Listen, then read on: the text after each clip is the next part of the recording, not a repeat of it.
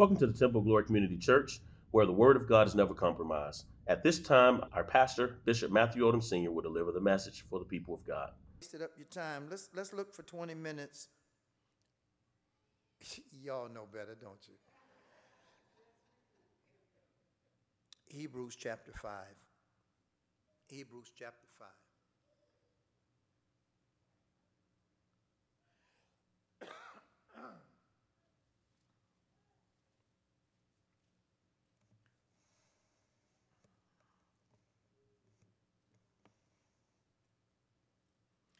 In the fifth chapter,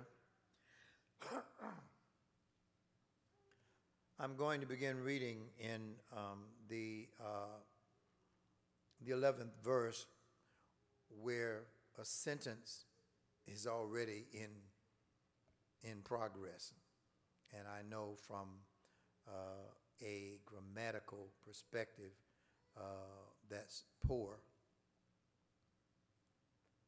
But maybe when we're done, you'll understand why we started there. Uh, begin with the word of. And I know this feels funny because it, it's not the beginning of a sentence, but it's, it says, Of whom we have much to say.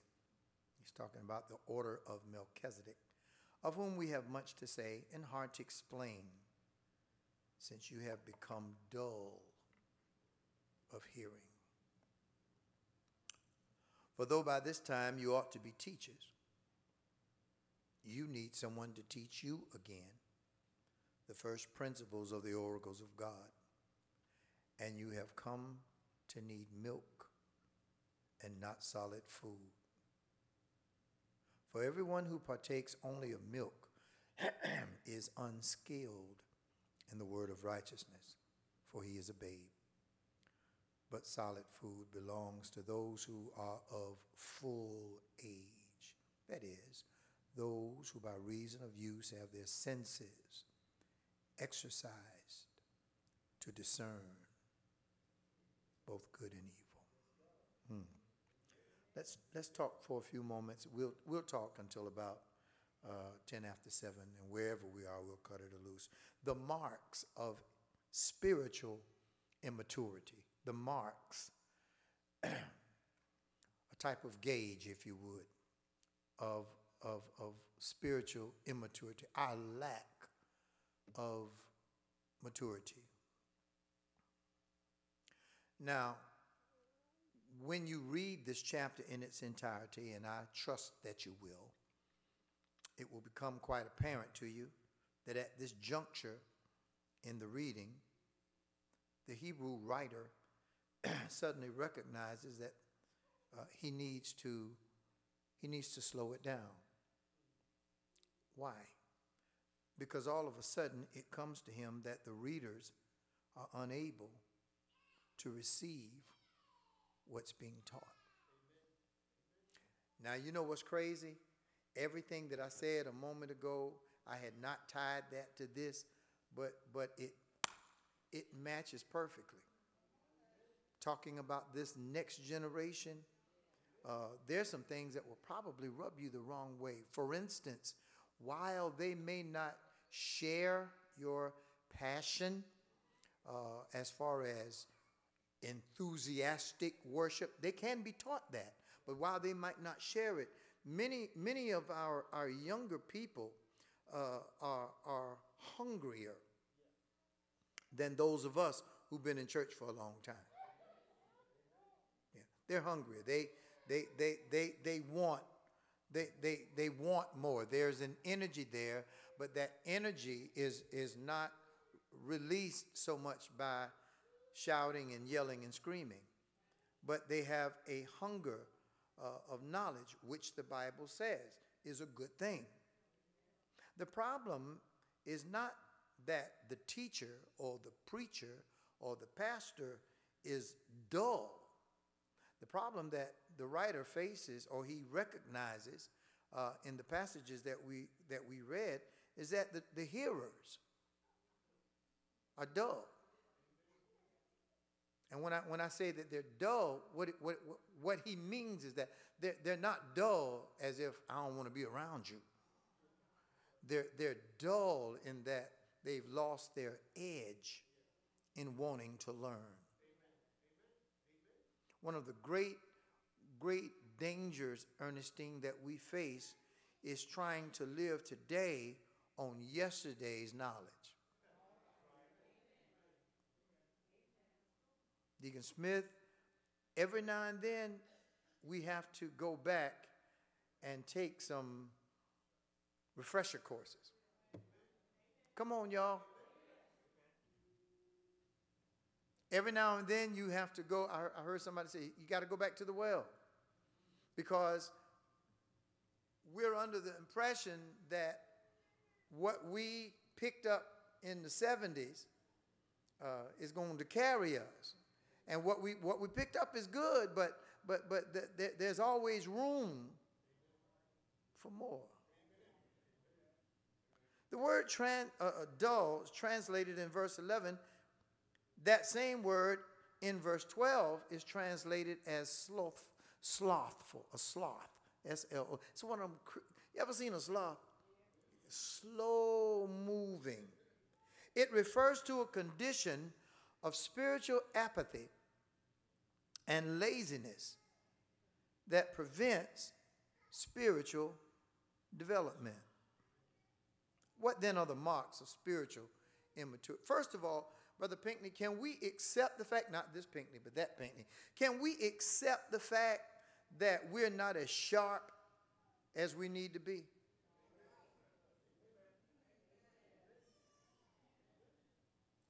Can, can, can, is, is that all right? Because some folk even take offense to that. Can we accept, can we embrace the fact that there's, there's still some learning? We can still pick up on stuff. And, and, and, and, and can we learn from those that are younger than us? Can, can we learn from those that, you know, everybody doesn't want to know about your experiences. Even though you've had experiences, there's still stuff you don't know. Look at verse 11. So, of whom we have much, this is the teacher talking, we have much to say, and it's hard to explain since you have become dull of hearing. Dullness towards the word. Now you may not you may not gravitate to this, but this is some powerful stuff tonight. And I'm not saying this because I'm up here. The man or the woman that gets sleepy, time they get in church, the supplies. The supplies. These believers started on their backward journey. The first thing they did, and I'm in the book of Hebrews, Shay, is that they drifted from the word. In Hebrews 2, verses 1 through 4, uh, you get a chance, you go read that, you will find out that they, they, they, they entered into a problem because they began to drift. And it is, it is just like it sounds. Those of you that know anything about being in the water, if you've ever been on a boat, and if you don't anchor that boat, that boat, when the current comes and the tide begins to move, that boat is going to drift. And you can start out in one place, and in three minutes, you can be way back over there in the back somewhere. What's happened? You drift. And see, when you when you begin to drift, mother, from the word of God, you, you're setting yourself up to become dull.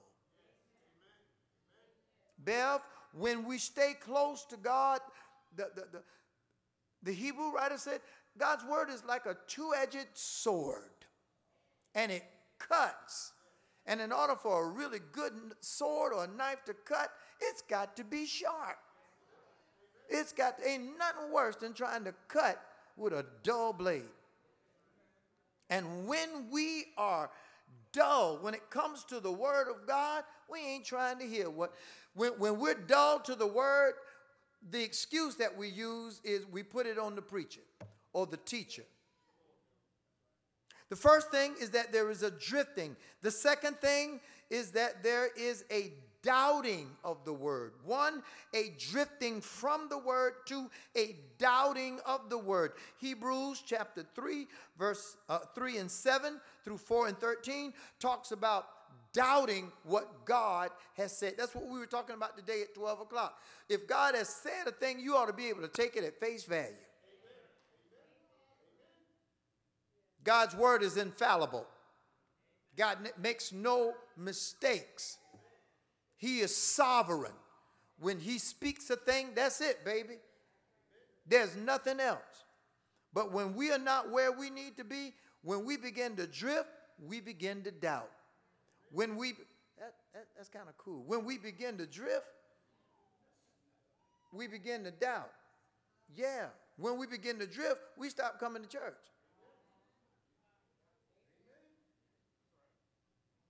Watch this, Andrew. When, when, when you're sharp, when you're sharp and you got that remote in your hand and you get in that little section of your television plan where the, where the Christian programming is, you want to hear who's preaching. Oh, man. Let, let me, let, me, let, let, me, let me see what Rod Parsley talking about today. Click. Let me, let me see what Creflo. Click. Let, let, let me see what Dr. Tony Evans. Click. Let me, you want to hear some word. But when you start drifting, go right on by it. All of a sudden, it, it, doesn't have the interest to you that it once did. You go right by T.D. Jakes and go watch Andy, Barney, Aunt Bee. Come on, y'all. Oh, y'all, y'all ain't, y'all ain't got. What, what's that station? TV Land. My TV. Amen. Amen. You you you pass you pass by you pass by some solid word to go to Petticoat Junction. Yeah, you will. I've done it. I, why? Because I'm I, I've drifted. Y'all, y'all, y'all ain't feeling. You see, I'm not saying you're a bad person. There are times when you will go through certain periods and seasons in your life. Sometimes it's depression, sometimes it's anger, sometimes it's frustration, sometimes you're a little disenchanted with God because He didn't move the way you thought He should move. And, and this is your way of showing your rebellion. You pass right by. I don't even want to hear Jakes today. Jakes gets on my last nerve. And you leave Jakes and go to MASH. You leave Creflo and you go watch the Beverly Hills hillbillies. You leave what could help you to something that's a phantasm. First, first you drift, then you doubt. As a result, because of the drifting and the doubting, now they're dull. In other, again, they're dull, meaning they're, they're spiritual blades are not what they used to be. And when you're dull, it's difficult for you to listen to the word, receive it, and apply it. When you're dull, there's always an excuse. When you're dull, there's always an alibi. I'm, I'm, talking, I'm talking about all of us from, from, I like that shirt. I like that shirt, chef. I like that shirt. When you're dull, when you're dull, you allow things to get the better of you. When you're dull, you're, allow, you're allowing people to get up under your skin. When you're strong in the word, there's some of the stuff folks say and do, you shake it off and keep going. But when you're not where you need to be in the word, what they said three weeks ago, you would have shrugged it off. Now you're walking around. That thing, that, that, that heifer hurt me. I don't like this and I don't like this, that, and other. When you're not where you need to be, when you are dull, you can't fight the good fight of faith. I wish I had some help. One of the first symptoms of spiritual regression or backsliding is a dullness towards the Bible. Sunday school class, as evidenced by us now, folk don't come. To, you, we we got to beg folk to come to Bible study. We got to beg folk to come to Sunday school. We come to church oftentimes out of ritual. We come to church because it's a part, well, uh, let me go to church, get this out the way.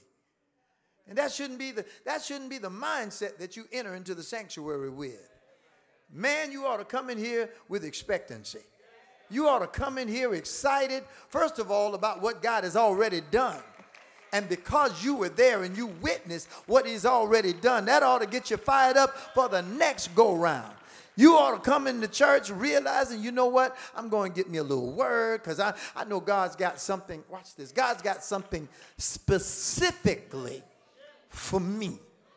Can I get a witness? Anybody, anybody, anybody in a relationship with the Lord right now? So much so until you know when God speaks, He's talking to you. There might be 800 or 1,000 of us in here, but God's talking directly to me. God's got a word expressly for me. And I want to be in position. I want to be in the posture that I can receive what he's saying. God knows what I'm dealing with on my job. God knows what I'm dealing with in my body. God knows what I'm dealing with in my finances. God knows what I'm dealing with with my crazy kids. He knows what I'm dealing with with my finicky husband and my sometimey wife. He knows all of that stuff. So when I go to his house, I'm going with the expectation that there is a word in the house for me. I want it. I want to hear it. I want to receive it. And I can't wait to apply it to my life. Give God a praise if I'm talking to you.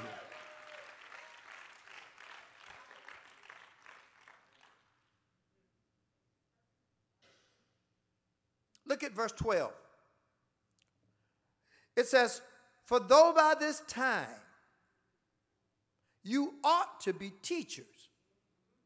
You need someone to teach you again the first principles of the oracles of God. Hmm. An inability to share. An inability. Glad you could join us, Sister Johnny May. An inability to share. The ability to share spiritual truth with others is a mark of maturity. Not all Christians have the gift of teaching, Deacon Platts, but all can share what they learn from the Word. One of the hardest lessons, and again, we're talking about immaturity.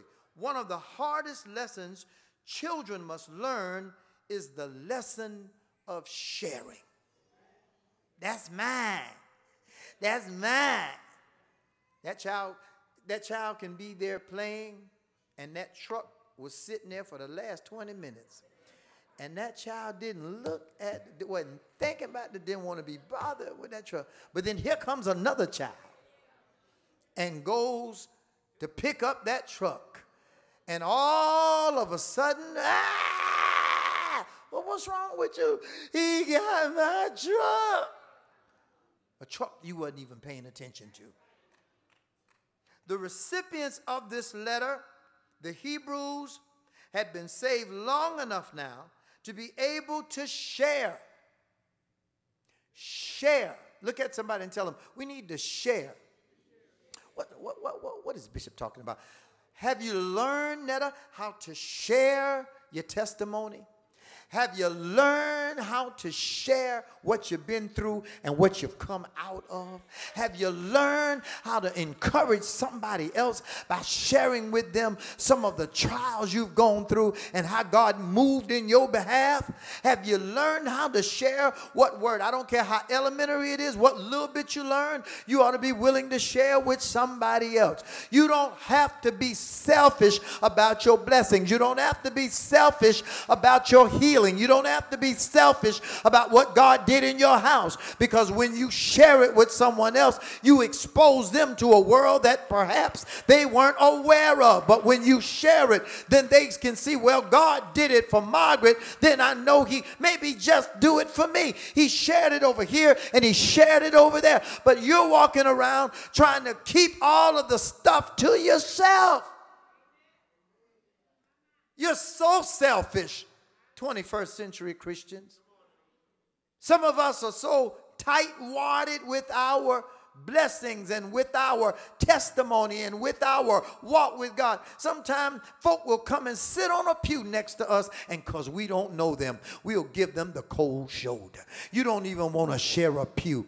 You don't even want to share a handshake. You don't even want to share a high five. Look at somebody, and, and, and when you can see that God is speaking to them in the word, and you know what He's already done to them or done for you, initiate the high five. Let somebody know, you know what? Eh, pastor ain't up there just preaching to hear himself. I've been through that. I've seen that happen. I've witnessed that. I know God can do it because he did it for me. Bless the Lord. Oh my, let me share this with you.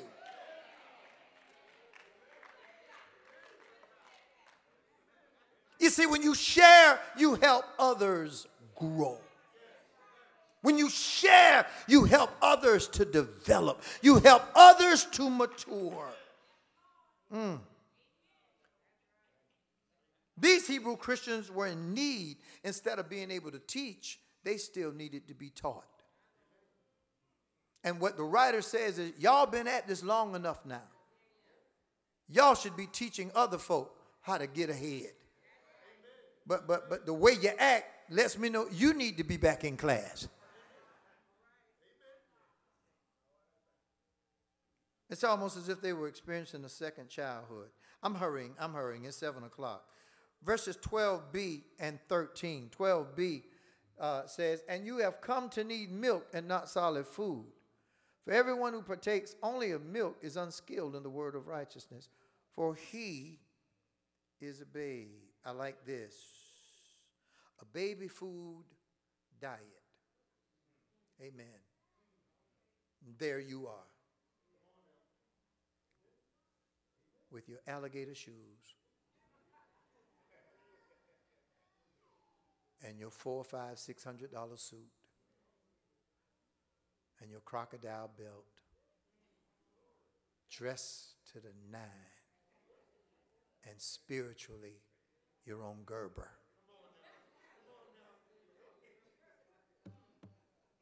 Amen. Amen. Milk, milk is a pre-digested food. It's a pre-digested. Did you know that? Milk is a pre-digested food and it is specifically suited to babies. Why? Because babies aren't capable yet of digesting. So give them something that, that's been pre-digested. It's easier to go down.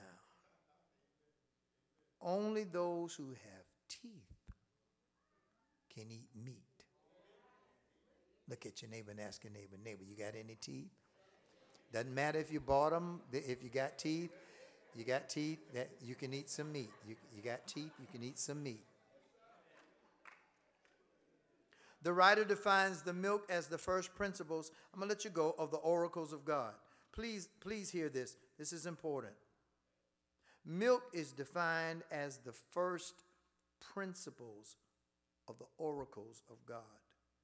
The meat of the word is the teaching about our Lord's ministry now. The ministry that's being carried out in heaven for he being the high priest. The writer wanted to give this meat to them, but they weren't ready for it break it down. The milk refers to what Jesus did on earth his birth, his life, his teaching, his miracles, his healing, his death, his burial, and his resurrection. That's milk. That's milk. And sometimes we want folk to think we're so deep. Anytime you're dealing with the biographical snapshots of Jesus, that's milk. We'll shout with you, but that's milk. Oh, I'm about to go somewhere. Milk is good to raise the, the level of enthusiasm and emotion and excitement, but it's milk. Folk, if you stand up and you get to preaching and Eric get in that right key, we're going to get it one of these days. Get in that right key and everybody's happy and praising God and shouting and carrying, oh Lord. And, and, and if I'm if I'm where I need to be and, and, and, and you're feeling good, we'll all leave here happy. And we'll all leave here full of milk. Amen. And if I get real fancy, it becomes chocolate milk, or strawberry milk, or milkshake, or whatever. But it's milk. Anytime we're dealing with the works, the ministry, the life of Christ in the earth, that's milk. He died, milk. He healed uh, the, the, the, the, man with the, lep, le, the, the, the withered hand, that's milk. He fed 5,000 over here and 4,000 over there, that's milk. Woman was bent over, he let her stand up after 18 years, that's milk.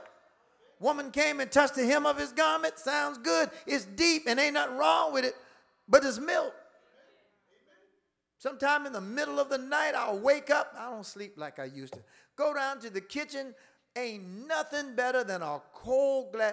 Two Oreos, just two, just two, just two, just two. Uh uh uh uh, uh just two. I know you're tempted. Rebuke that spirit. You get two. Two Oreos and some cold milk. Woo! Lord, I thank you. it, it is all right. That's, that's all right. But it's milk. Ain't nothing wrong with milk. Come on, look at somebody tell them, ain't nothing wrong with milk now. But our thing is we can't be satisfied with milk. Because if you want to walk into the deeper things of God, and I'm, I'm, I'm five more minutes, Dad, five more minutes. If you want to walk into the deeper things of God, if you really want to come to appreciate what we were talking about Sunday gone, uh, discernment, and being able to interpret and recognize spirits and demons and things that are going on in the invisible realm, you need more than milk. If you want to fight, really fight in spiritual warfare, you need more than milk when the devil has sent four or five demons at you and they've got dibs on you and they're plotting and scheming on you, you need a little bit more than he died and, and, and the third day morning he got up again. You need to know how to be able to combat these assailants. You need to know how to come against these demons. And, and watch this you cannot come against anything spiritual in the flesh. And that's where we get bogged down because so many times we're trying to fight spiritual entities with, with fleshly tactics. And we may do things and it makes us feel good, but all we're doing is exercising our senses. You want to fight, you want to fight the enemy, you got you got to move up to a higher place. The meat of the word is the teaching about our Lord's ministry now in heaven as our high priest. The writer wanted to give this meat to them, but they weren't ready. Milk refers to what Jesus did, meat refers to what Jesus is doing. I'll say it again. Milk refers to what he's done, meat, what he's doing at this moment. Yeah. Because, see, everything, when G, how many of you have heard the expression, blah, blah, blah, the finished work of Christ? The finished work of Christ was when he put the lid on the milk. When he said, It is finished, that meant that the milk was done. Nowadays, nowadays, when you talk about the meat, the meat is what we must have to grow in the Christian life on the basis, and I'm not contradicting myself, of the unfinished work in heaven.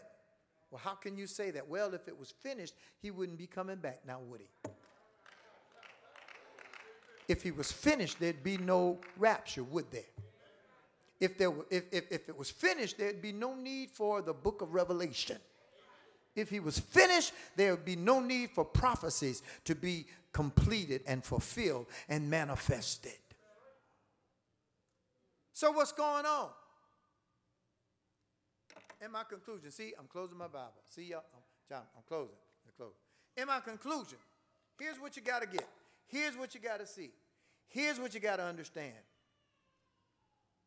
Satan is defeated. Now, now, now, that's, that's shouting ground right there. Look, you know what? I ain't going to do this by myself. Look at somebody and tell them, the devil is a defeated enemy. He is. He's defeated. He's already lost. I'm trying to help somebody here. He has already, Andrea, he has already lost. He has already lost. But watch this, he's a sore loser. He's already lost. But his thing now is since I've already lost, I want to try to take out as many of these quote unquote believers as I can.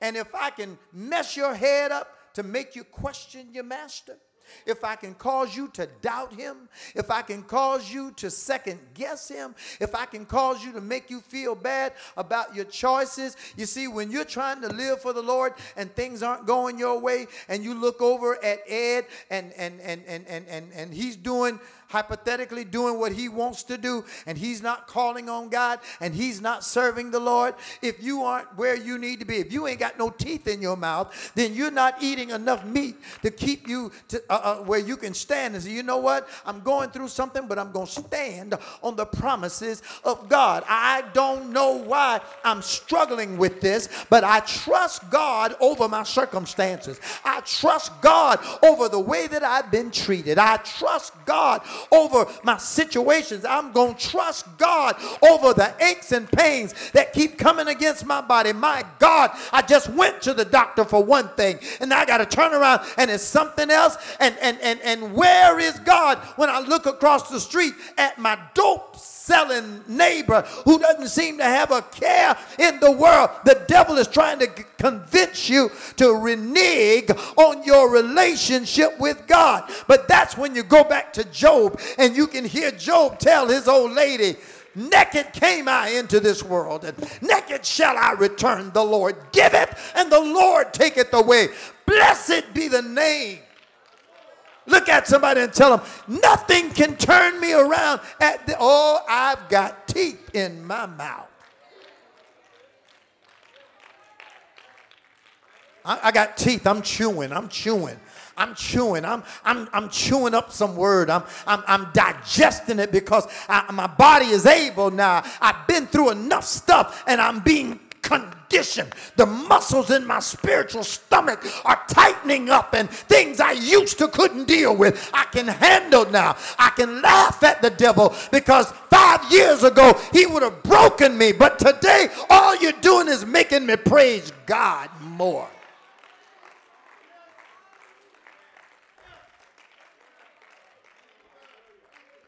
Receive Deacon Jackson as he comes to close us out.